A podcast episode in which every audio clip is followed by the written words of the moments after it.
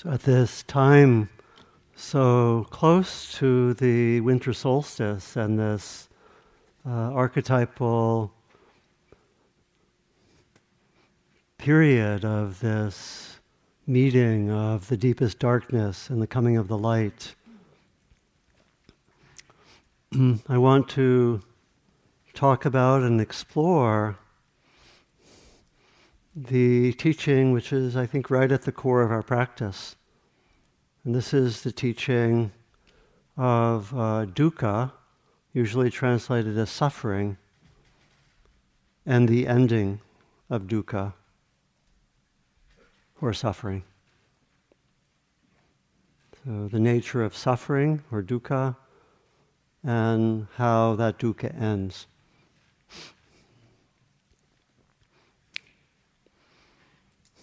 I want to start by framing this particular exploration by uh, reflecting on the fact that we are engaged in uh, insight meditation. Insight is a translation of vipassana. And we may often wonder uh, what kind of insights are there? How do I know when there's an insight? And will I leave the retreat with enough insights?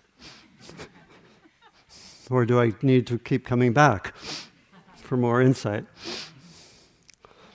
Uh, and what is insight after all? Um, I like the very simple phrasing by uh, an English insight meditation teacher, Rob Burbea, he speaks about insight as seeing that frees. Or we could say understanding which frees is liberatory. And we can point to a few types of insight that we have. We have, with our mindfulness practice, we can see that which is occurring in the present moment. We can know what's happening. We can start to be able to see more carefully the constituents of experience, be able to be mindful of the body, of sensations, of the breath, the different senses. We can also start to see the patterns of experience. We can see our own personal patterns. We can see um, what leads us to react, what leads us to have difficulty.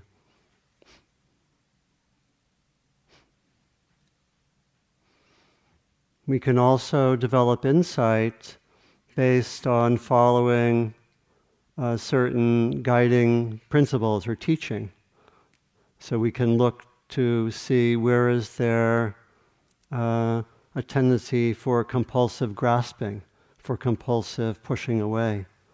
And we can look there. So, a lot of mindfulness is looking at whatever appears in experience, but some of it is actually looking in a particular place. So, it would be um, not a complete instruction to say, just be mindful. Okay? Come back in a year, tell me what you found. Rather, we'd want to say, be mindful in this way. So it's interesting. The Buddha gives four foundations of mindfulness. He doesn't just say, be mindful, he says, be mindful of these constituents of experience. And then in the fourth foundation, he says, be mindful and look at the patterns. Be mindful of the constituents that seem to be there and look like self. Be aware of the uh, different elements of experience. Be aware of suffering and the roots of suffering and so forth. And I'm going to bring in that kind of uh, process of inquiry that really fills out the mindfulness that we've developed already. so far, we've been primarily looking at the constituents of experience but then it's also very crucial to look at the larger patterns of experience and to inquire and to, and to say, oh, um, look, there's reactivity. Let me just feel what that's like in the body. And it brings in a quality of inquiry, which can actually bring tremendous amount of interest and curiosity and is wonderful for daily life. Has anyone ever had your meditation at home or sometimes here just feel like kind of calm, kind of peaceful, kind of relaxed, kind of sleepy? and that kind of meditation is in need of inquiry, a need of developing curiosity and interest. And so I hope that some of what I'll say will develop interest in even in uh, dukkha, her reactivity.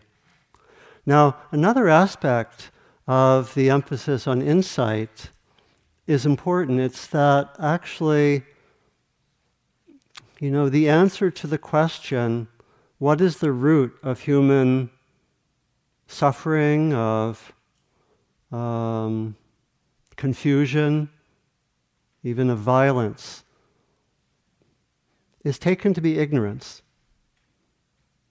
It's a model that we find in many of the Asian traditions. We also find it in the Western traditions, um, going back to the Greeks.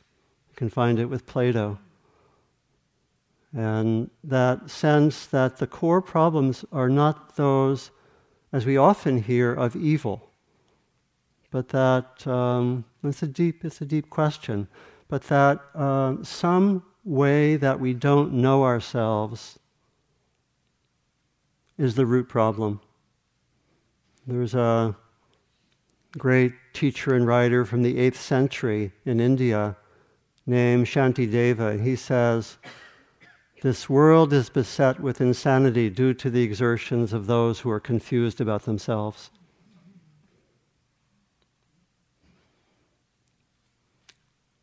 And so it's a very, it's a very um, important emphasis, you know, and I think Western culture is generally split between those who focus on ignorance and say that the, the deep meaning of human life, both uh, personally and in an evolutionary sense, is learning. It's a beautiful model, isn't it? You know, our quest is to keep learning, both as individuals and as a culture. And the other side is more that the problem is evil. I'm not going to go through that one, but it's important just to know that we're here, the, the whole principle of insight practice rests on that understanding, certainly the understanding of the Buddha. Which means essentially that the response to difficulty or suffering or even to really horrible stuff is actually compassion. And the, the opening of the heart.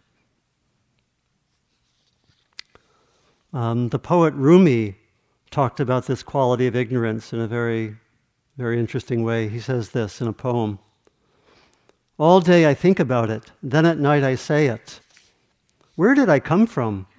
And what am I supposed to be doing? I have no idea. There's one, one sense of ignorance. My soul is from elsewhere, I'm sure of that, and I intend to end up there. This drunkenness began in some other tavern. When I get back around to that place, I'll be completely sober. Meanwhile, I'm like a bird from another continent sitting in this aviary. The day is coming when I fly off, but who is it now in my ear who hears my voice? Who says words with my mouth? who looks out with my eyes? What is the soul? I cannot stop asking. If I could take one sip of an answer, I could break out of this prison for drunks.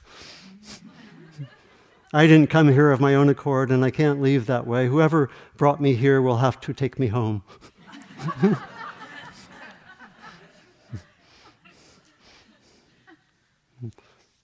the poet Blake said it another way. He said, If the doors of perception were cleansed, everything would appear to humans as it is, infinite. For humans have closed themselves up till they, they see all things through narrow chinks of their cavern.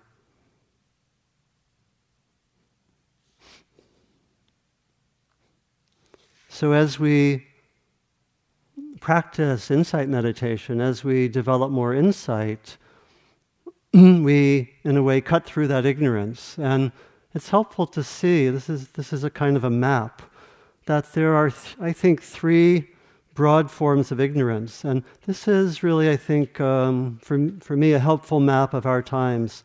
First, there's a kind of personal ignorance that we can cut through. And so some of the insights we have uh, can be, as we meditate, can be about unresolved issues in our lives, about what should I do. Uh, we can see something, we can have some insight into a problem or an issue. And that's one level of personal insight. And we can also, as we go more deeply, we can see our patterns, we can see our habits, we can see our conditioning, we can see more and more into the uh, habit structure of our being, our patterns. How do I react when something is difficult? What, how do I react when something is wonderful? Um, what are my main patterns uh, of um, maybe that are linked with my own suffering. And as we go deeper, we can see some of the roots of those patterns and keep going deeper into them. And there's a, a whole dimension of our practice where we can see our patterns, our habits, and uh, start to see even what's beneath them some of the old conditioning that all of us have that may go back in time a long way. You know, and so for me, in my initial practice, um, I saw that I had a planning mind. I was a student, and I, when I was first practicing, I would um, I would sit and I would have a report due in three days. I would sit in, out, and then I would do some planning work on the report, in, out, and I would find like I might go there like, I don't know, 30 times in 45 minutes, right? And, and if you had asked me before I began practice, do you plan a lot? I would have said, well, usual amount. But in actuality, I come from a, a family of planners. And I mentioned in a small group that my sister has an advanced degree in planning and she makes her living from planning. uh, health planning, some of you may be served by her. She's an administrator for Kaiser in Oakland. and, you know, in my family, when we would have family get togethers, often, before we even said hello and asked how we were doing, we would plan when we were going to get together again. so, conditioning is there, right? And so, but I didn't know it. So that was that's kind of an initial level we see into that. And as we go deeper, we see into other levels. Another level that that took some time to see. At a certain point, when my mind got quite still, this is probably ten years into my practice, I saw more clearly that um, I was actually afraid of the present moment and I wanted to. Con- there was there was a control was a strategy. Totally gone now, but once it was. once it was an issue. and and I, I, but I could feel like when my, my mind got quiet, I could see that pattern of wanting to kind of reach out and not be quite so comfortable just to rest in the present moment. That's, that's, that wasn't so easy to sit with and see, but we open to these, these deeper patterns, you know, um, some of them personal. We also open to social conditioning. You know, sometimes that's harder, sometimes that actually takes a special inquiry to really see the social conditioning, or it maybe takes being whatever, part of a um, women's group, or looking into gender, or looking into race. You know, I, have been part of uh, several groups for people uh, who are quote unquote white, looking into the conditioning around race and whiteness, you know, and privilege. And it's a very, you know, it's uh, not an inquiry which typically happens by itself. Sometimes we have to actually make that inquiry and take steps to, to go there with some of these dimensions of conditioning. And a lot of the social conditioning is rather hidden, you know, but it's really, I think, to be free, we have to work with that. And then there's the universal conditioning, and this is actually the main emphasis historically of Buddhist practice, uh, which is to uh, see into the universal patterns um, connected with us being caught and becoming free. And there's a teaching called the teaching of the three characteristics, which point to three fundamental qualities of experience which we don't see accurately. One is impermanence, this way that we tend not to see change happening. Some of it's because of our level of concentration. We need actually quite a, a depth of concentration to notice more carefully the rapidity of change and to see change on more subtle levels. Some of it's because we're so caught with language. You know, the philosopher uh, Wittgenstein says we're bewitched by language and we buy into concepts. Concepts suggest a world where things, where objects are permanent, they're solid, they're discrete, and that's very useful in daily life, right? And pragmatically. But um, actually, when we look carefully, not so accurate, right? And it makes us think things are more permanent than they are. Because we live in so much in a world of concepts. And the second characteristic that which we look at is that of dukkha or suffering, that we come to understand suffering. That's what I'm going to focus on really for the rest of the talk and look at that more, that second aspect. The third aspect is that of anatta, or usually translated as not self. And John explored that um, quite a bit last night. This often confusing understanding that we are not separate selves. We can interpret in, in different ways. Um, in terms of practice, it can really, I, I, won't say much about this, but just to say, in terms of practice, it can be helpful to look for where there's a sense of self that's really what I call thick. You know, where the self gets really big, you know, like with self judgment or self consciousness or um, uh, it could be blame or uh, could be positive. It could be, wow, that was a cool meditation. Or I hope other people are watching how mindful I am in my walking meditation. Maybe I should walk a little more slowly so they really track that.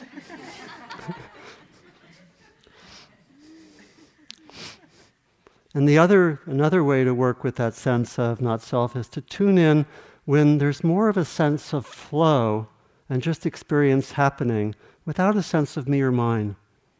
Sometimes we can see that, oh, there's just a thought, just an emotion, you know, just body sensations, just a sound, and so forth, happening one after another. We can sometimes tune into that for a while.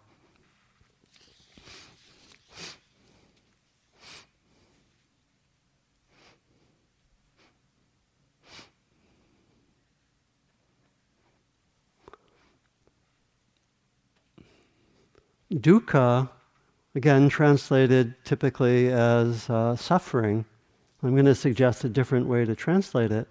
Um, we probably know from this core teaching of the Four Noble Truths from the Buddha, which was the teaching which was the fruit, really, uh, of his awakening, or was the fruit, maybe to say it, it was his first teaching that he gave after awakening. And we, um, we go, we go back to it. It's really the understanding of the Four Noble Truths, that is, the truth that there is dukkha, for now I'll call it suffering, dukkha or suffering, that there's a core cause of dukkha or suffering, which is in grasping, that there is also the possibility of freedom, and that there's a practical path to come to freedom and understand and transform dukkha. That's, those are the Four Noble Truths. And it's really at the center of the Buddhist teachings and, and really of um, this tradition. I think you can find something very much like it in other traditions as well. Um, it has a certain common sense quality. It was actually modeled in part at the time of the Buddha after the model of medical um, diagnosis and treatment. Sort of the model, model of medical treatment, it was what's the problem? What's the cause of the problem? What's the solution? And how do we get there? It's quite commonsensical, right? Um, and it's a very, it's a very central teaching. I can remember once I was, um, uh, I and uh, my friend and colleague Diana Winston were asked to come to New Mexico to uh, help a newly forming community develop and just be kind of witnesses for the community. And so we went there, and we um, were just observers. But there was uh, there were people in the community from different traditions, and uh, they were starting to have some conflicts. What do we do? And when they asked, "What's really the core?" for all the different traditions, it came back to the Four Noble Truths. And so that was actually a way to, to connect and bridge. Now, I like to um, translate uh, dukkha more as reactivity. And I want to talk about dukkha as reactivity, what it is, and then suggest uh, a number of ways to work with reactivity. And then at the end of the talk, spend a little bit of time going into more depth on non reactivity, which is really what we mean by freedom. Um, but I like the translation of dukkha as reactivity better than suffering for a few reasons. Um, one of them is that with, uh, when we, when we uh, think of reactivity, it's really pointing to two forms of reactivity. And these are, this is really the problem, is that of the fact that we grasp, but we also push away. We grasp compulsively and we push away compulsively. In other words, we can't rest in an open way with present experience. And this is, and we could say that this is, uh, in a certain sense, suffering, that, we, that there's actually an, an unease with the present moment. But I, I like reactivity because it points to the two forms that it takes both the grasping and the pushing away. In the Four Noble Truths, there's only the identification and the grasping. Right? So I like it for that. I also like it because in English, um, pain and suffering are um, often synonymous. And when we translate it as suffering, it makes it sound like the aim of practice is to get rid of the unpleasant. And that's not it at all, right? If you think, remember the teaching of the two arrows from a few nights ago? That sense that we, the first arrow, we could call pain or the presence of the unpleasant.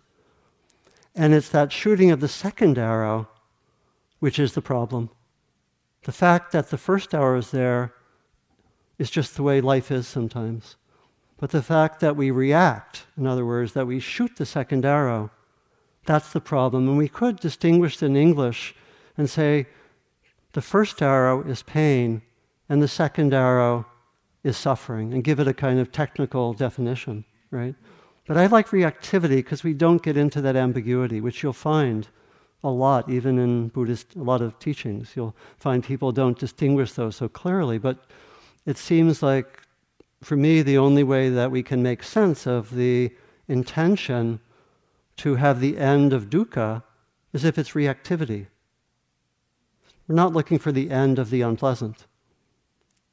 You know, the Buddha had plenty of unpleasant experiences, you know, as, as do we all. And so I like reactivity in that sense. In a simple way, I think this, uh, this teaching about transforming reactivity can be, can be expressed really in a simple way. I, I like to talk about this core teaching as becoming responsive rather than reactive. And being responsive points to a quality of freedom. We're not compulsively needing to react.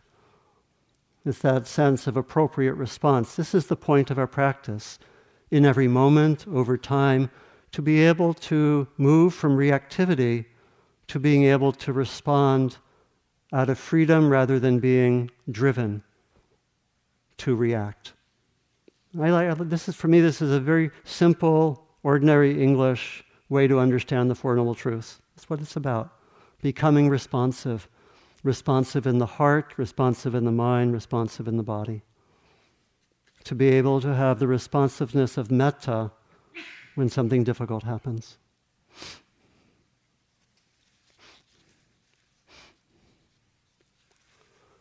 I want to say a word about the basic dynamic of reactivity and then talk about some ways that we can work with reactivity. There's a teaching um, that also was one of the early teachings of the Buddha called dependent origination. And many of you, how many of you know that teaching? Right? Taken to be the fruit of his awakening experience.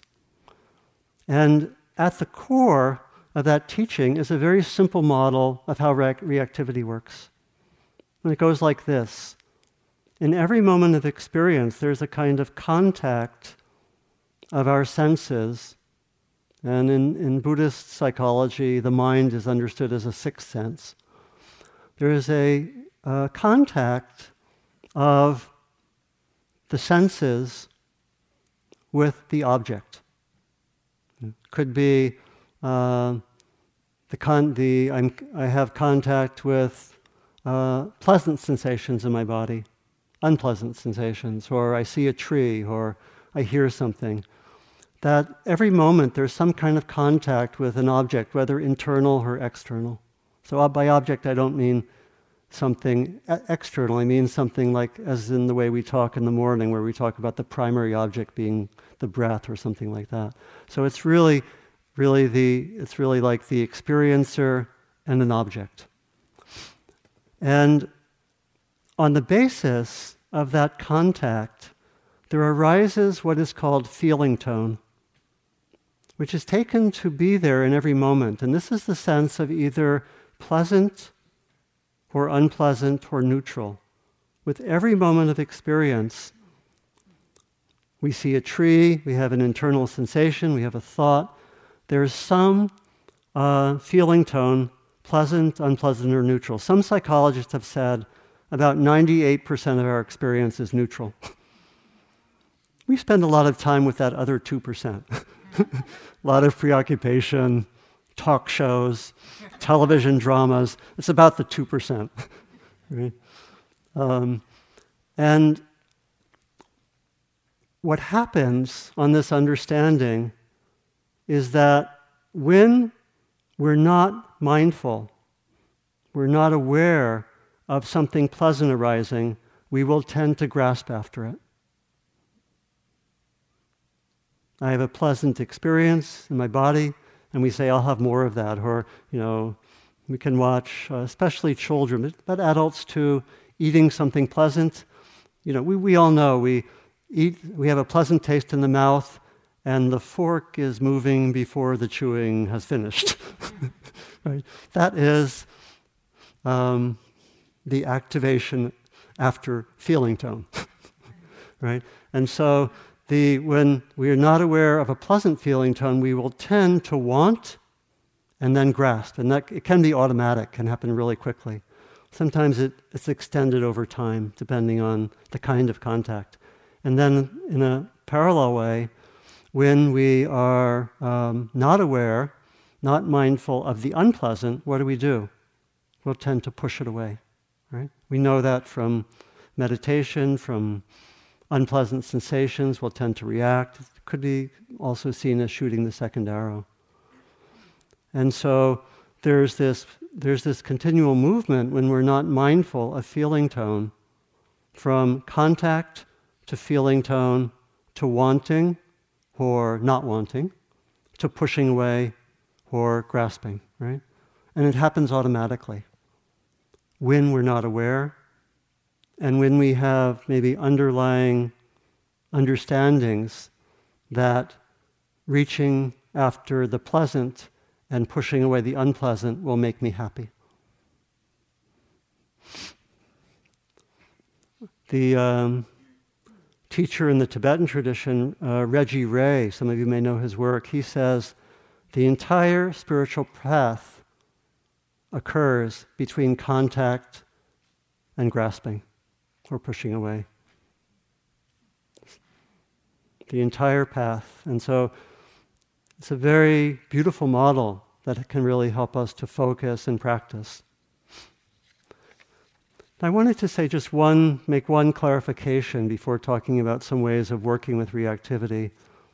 And that is that um, this sense that reactivity is about not being able to be with the present moment, pushing it away, or grasping, doesn't mean that we're supposed to somehow be passive with the present moment. We have to have the capacity to be receptive, but then on the basis of what occurs, we can be responsive.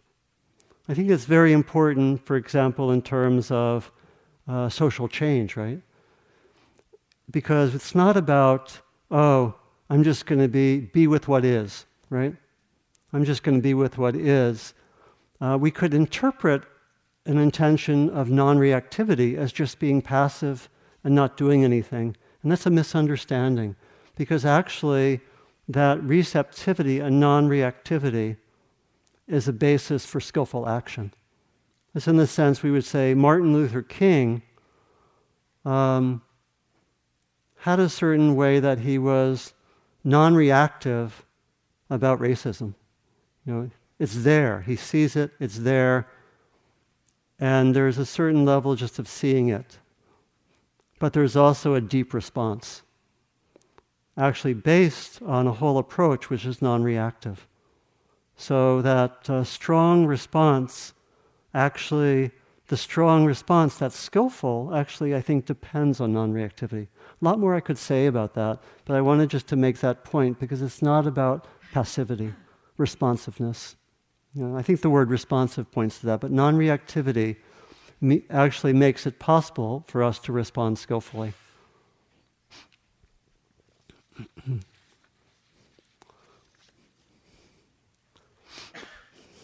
So I've had some fun, and I've drawn up 10 ways of working with reactivity. with the remaining time, I'll have to go through them quickly. but I thought, and this is really how do we work practically with reactivity? How do we, how do we um, uh, develop the ability to be skillful when we're reactive? And in a way, we've been giving instructions on this the whole time of the retreat. And a big part of our practice is learning to be more skillful with reactivity. So, a few words here. And I think I'll primarily focus on our own inner practice at the retreat. We also, we also could say a lot, or I could say a lot, about what non reactivity means interpersonally and what it means in the collective situation. Because actually, I think that, my, from my own experience, I think the work of people like Gandhi and King is actually about non reactivity. The whole these traditions of nonviolence are really about saying we have received violence, we will not pass on the violence, but we will respond. And so there's something very deep about it's, it's really a kind of non reactivity. It's saying the reactivity ends here we will respond. You know, and King talked about love, right? Responding out of love. This is this a very deep calling, right? This is not easy, but I, I wanted to make the connection because I think the teaching is very similar. Could interpret those teachings as teaching about the two arrows or about non reactivity. So, number one, I'll go through these quickly, and if I don't get through them all, I'll post the missing ones. Okay. But I got excited. I actually had to limit it to 10. I had more. really. so, okay. Number one, and I'll go through these quickly. Number one, we cultivate non reactivity in order to study and transform reactivity. So we cultivate mindfulness. Mindfulness of anger is not angry, right? It's like on the level of the brain, is, I think John was saying this, on the level of the brain, there's the old habit pattern. When we bring in mindfulness, we're actually starting a different pattern. We're intervening and creating new neural pathways. And that's why we can say that mindfulness of anger is not angry. Mindfulness of reactivity is not reactive.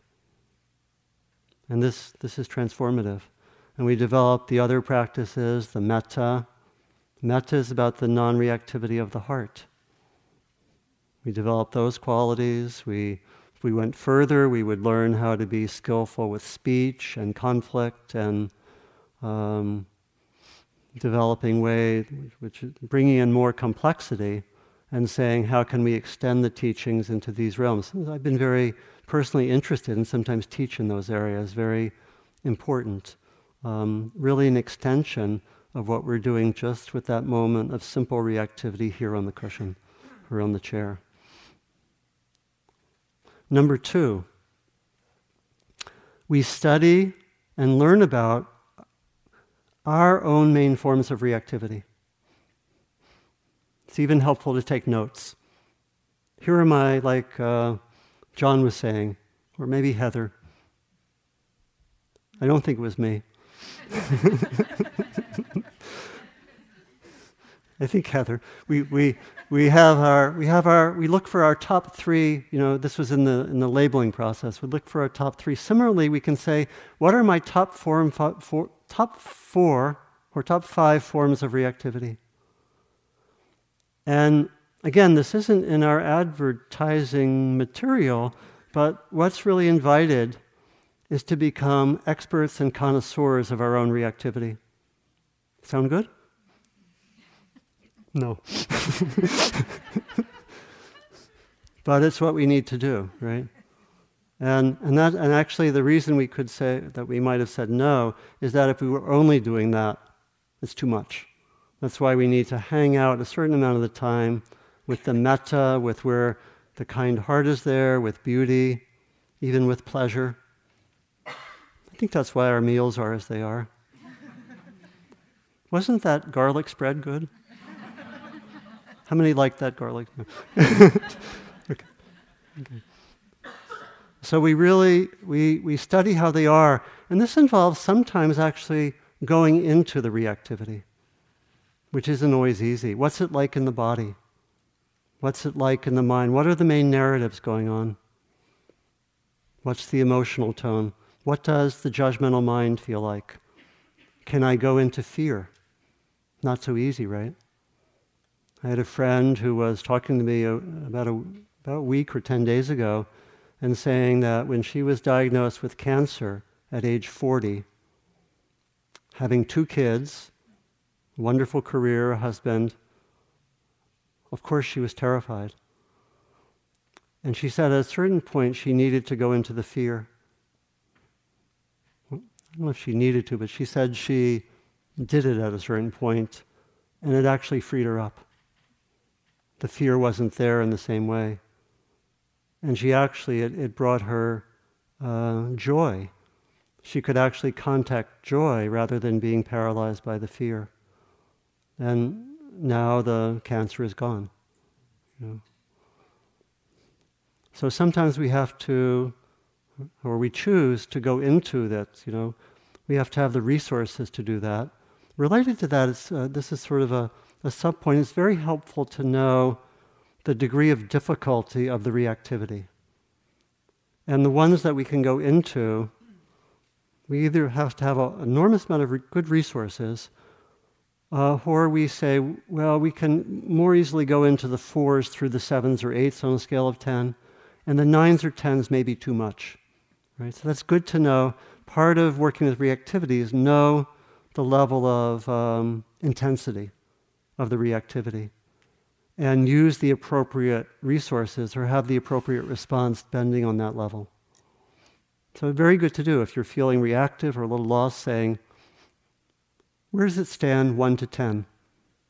And, and that can give you a sense. You need, like, typically when it's 9 or 10, what we would do would actually be, it would be too hard to be mindful. So we would actually try to shift out of it, try to move to greater balance. Maybe we would take a walk, do metta, um, talk to someone if we were at home, maybe do something physical, be with beauty, and so forth.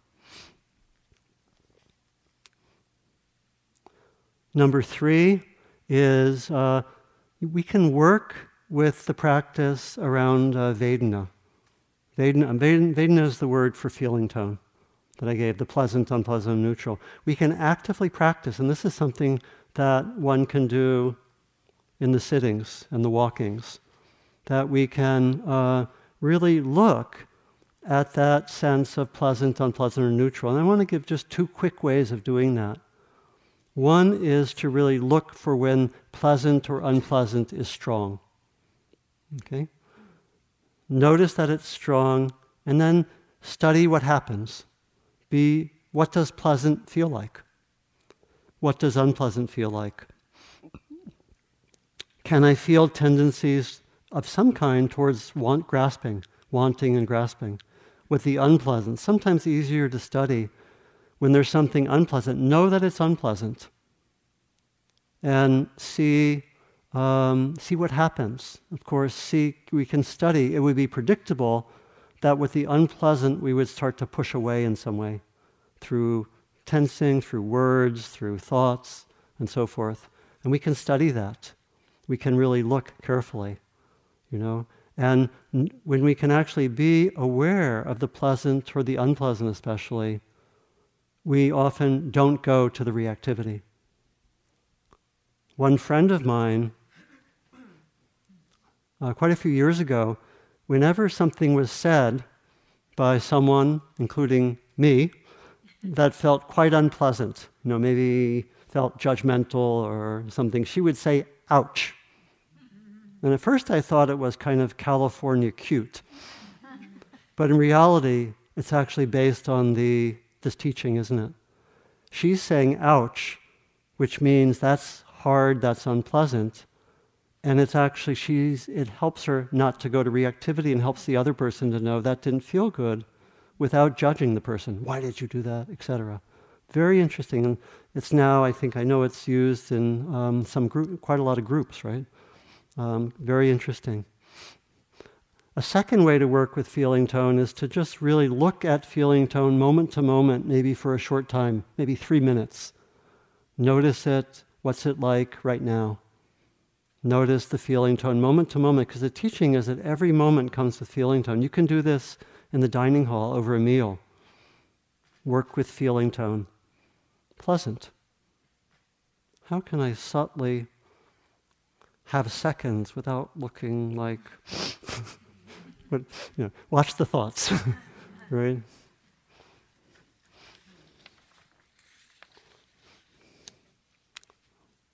So a fourth is similar, and this is working actually with the Four Noble Truths. And this would be when there's reactivity, the first noble truth would say, let me study it. Let me feel what reactivity is like. Okay? Let me be with it. First noble truth. Number two, is there some way that I'm pushing away or grasping? And feel what that's like. Number two.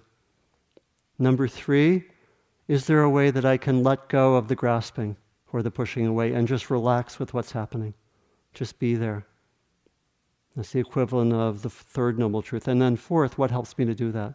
Maybe I have to reflect on something. It's a very powerful um, practice. It was actually one of my first practices. My first teacher was Joseph Goldstein. And early on in my practice, he gave me uh, this instruction If there's suffering, where's the grasping? You can translate with the language I've used. If there's reactivity, where's the grasping or pushing away? So if there's suffering, where's the grasping? I worked with that for several years in daily life, in retreat. You can take that. I'm going to give you a few. See if one or two resonate with you that you might like to do in the practice here, because they're wonderful. And this is, right, again, right at the core of our practice. Uh, number five, in reactivity, we tend to shoot the second arrow. Try not to shoot it.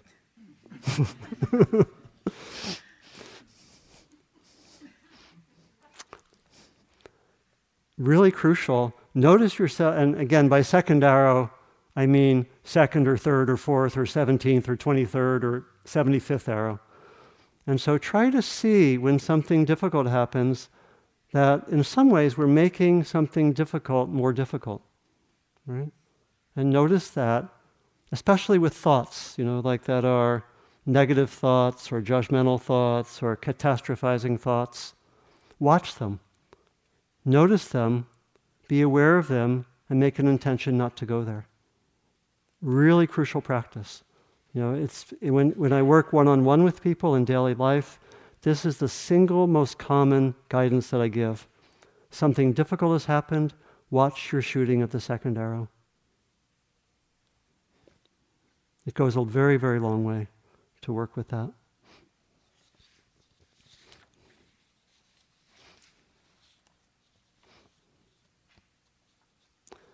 The sixth is a little more subtle, that in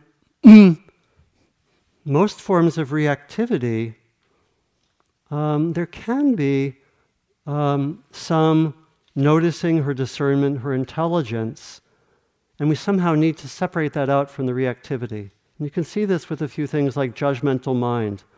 I may be having a difficult experience with my boss, and I may say, that boss is really um, not a good listener. And I might get really judgmental and reactive about it, but there can be a kernel of truth there. How do I, and yet the kernel of truth gets caught up with reactivity and becomes what we call judgmental.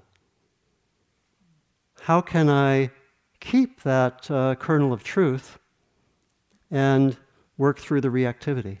It's not so easy. It's like Heather and I often teach retreats on transforming the judgmental mind. This is one of the core understandings that can help us work with that at, at many different levels.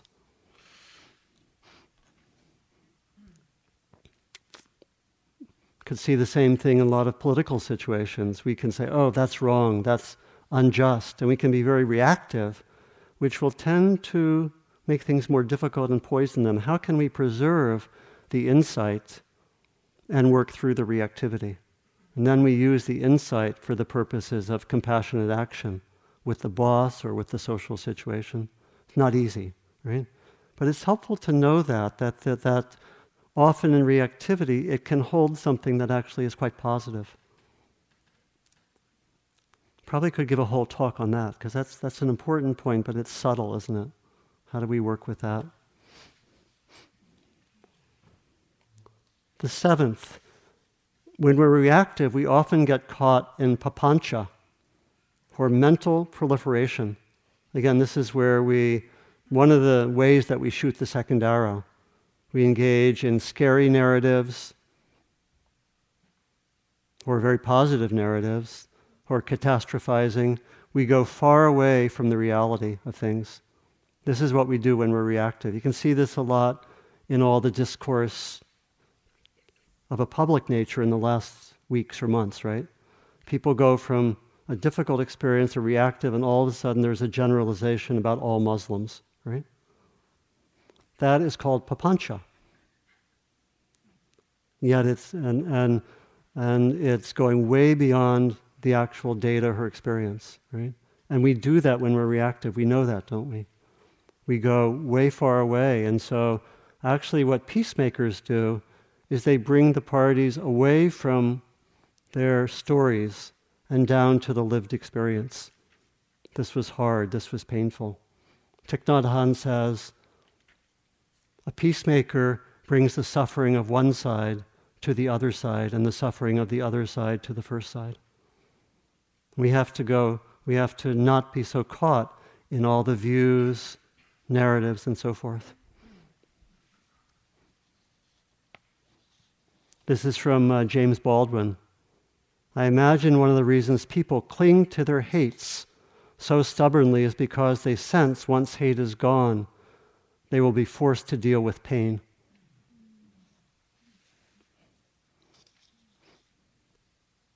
Number eight, in reactivity, we are not in our hearts.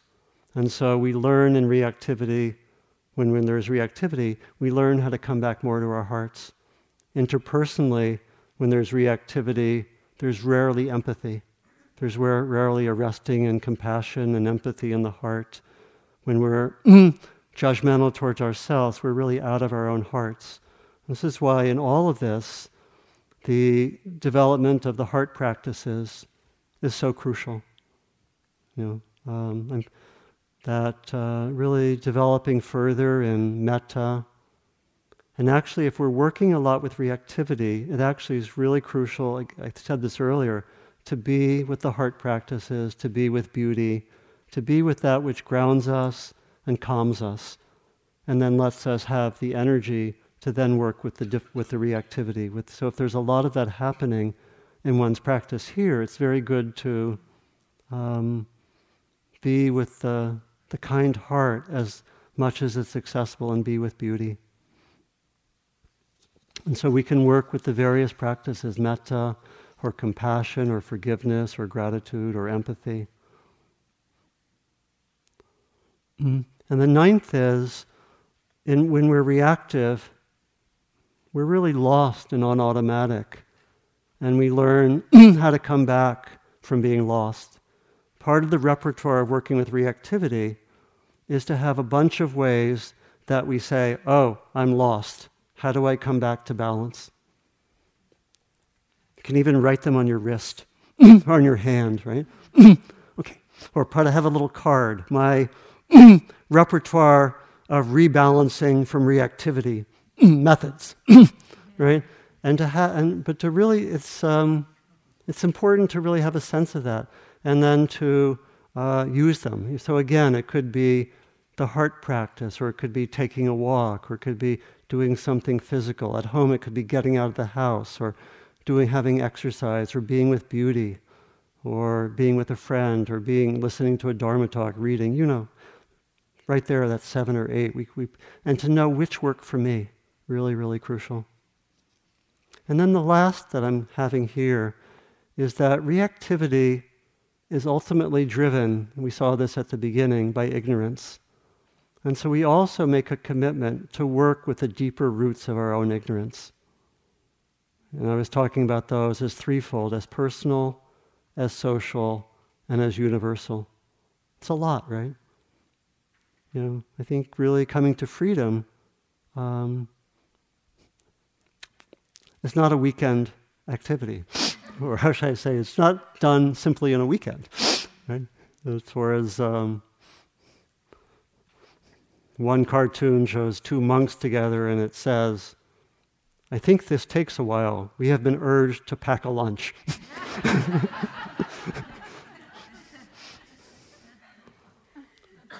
So we work to, you know, at the right time, we look into the personal conditioning. And then for all of us, there are ways we can keep going deeper in that. Sometimes we need outside resources to work with a psychologist, or to some of us, if there's trauma in our background, sometimes we have to really focus there and work with that. And we work with the social conditioning. Again, not always so easy or so obvious how to do that, but it's there, you know, and to really to really look deeply. And then we work with these three characteristics.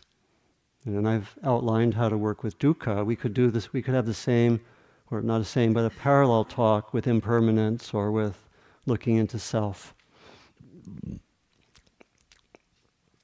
And then we start to open more and more to non reactivity. And I really want to encourage you to enjoy and be able to notice when you're non reactive. Feel what it's like. What's it like in the body? And we're all having many, many, probably hundreds, thousands of moments of non reactivity every day. What's it like when I'm just mindful? I'm noticing, I'm non reactive. Maybe it doesn't feel very dramatic, but it's actually quite powerful. To tune in when I'm non reactive when I'm just noticing something clearly. It's happening a lot more than we may believe, you know.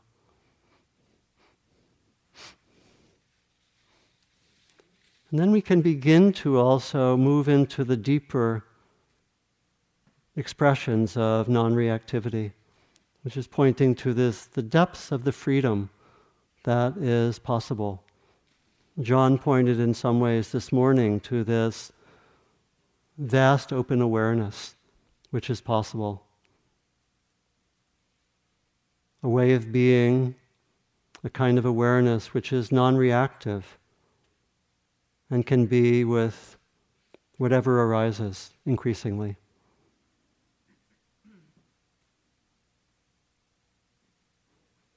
This is from the Buddha, from the Dhammapada.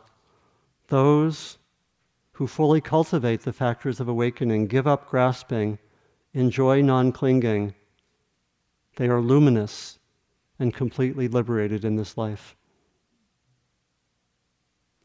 We have that same quality of non reactivity in metta. This is from the Metta Sutta. So, with a boundless heart, listen for the quality of non reactivity. So, with a boundless heart, should one cherish all living beings, radiating kindness over the entire world, spreading upward to the skies and downwards to the depths, outwards and unbounded, freed from hatred and ill will. And we touch that in certain.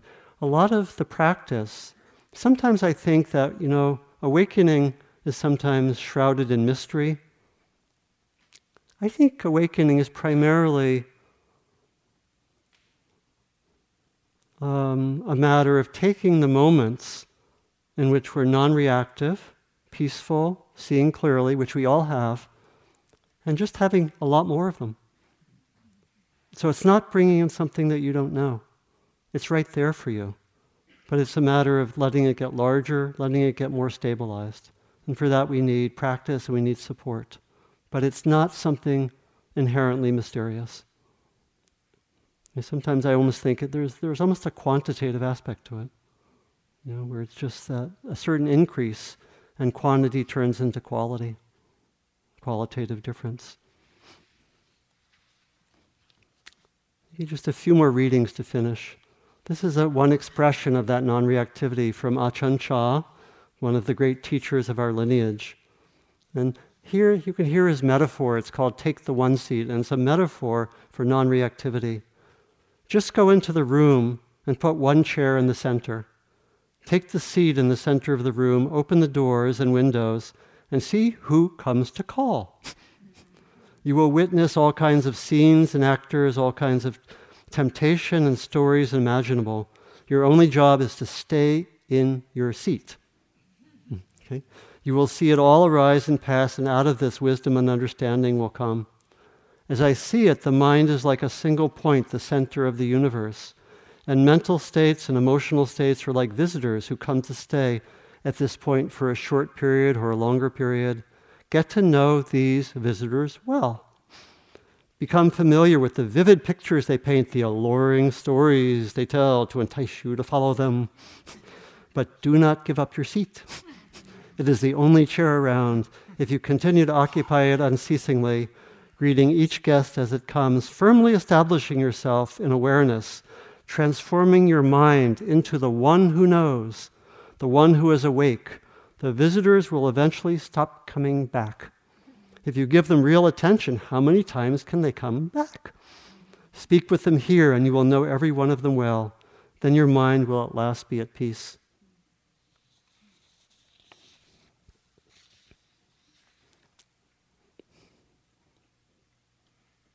So, just to close with one line this is from the Buddha. I have taught one thing and one thing only dukkha and the cessation of dukkha.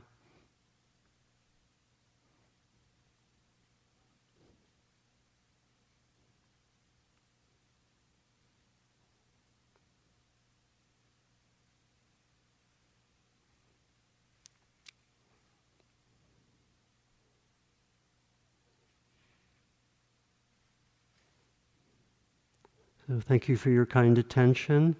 And may one or more of these practices and suggestions resonate and be something you can explore for the rest of the retreat in part. So that's my hope. Thank you very much. And we'll have now uh, about 20 minutes walking and also time to fill out those uh, sheets. Thank you. Thank you for listening. To learn how you can support the teachers and Dharma Seed, please visit dharmaseed.org slash donate.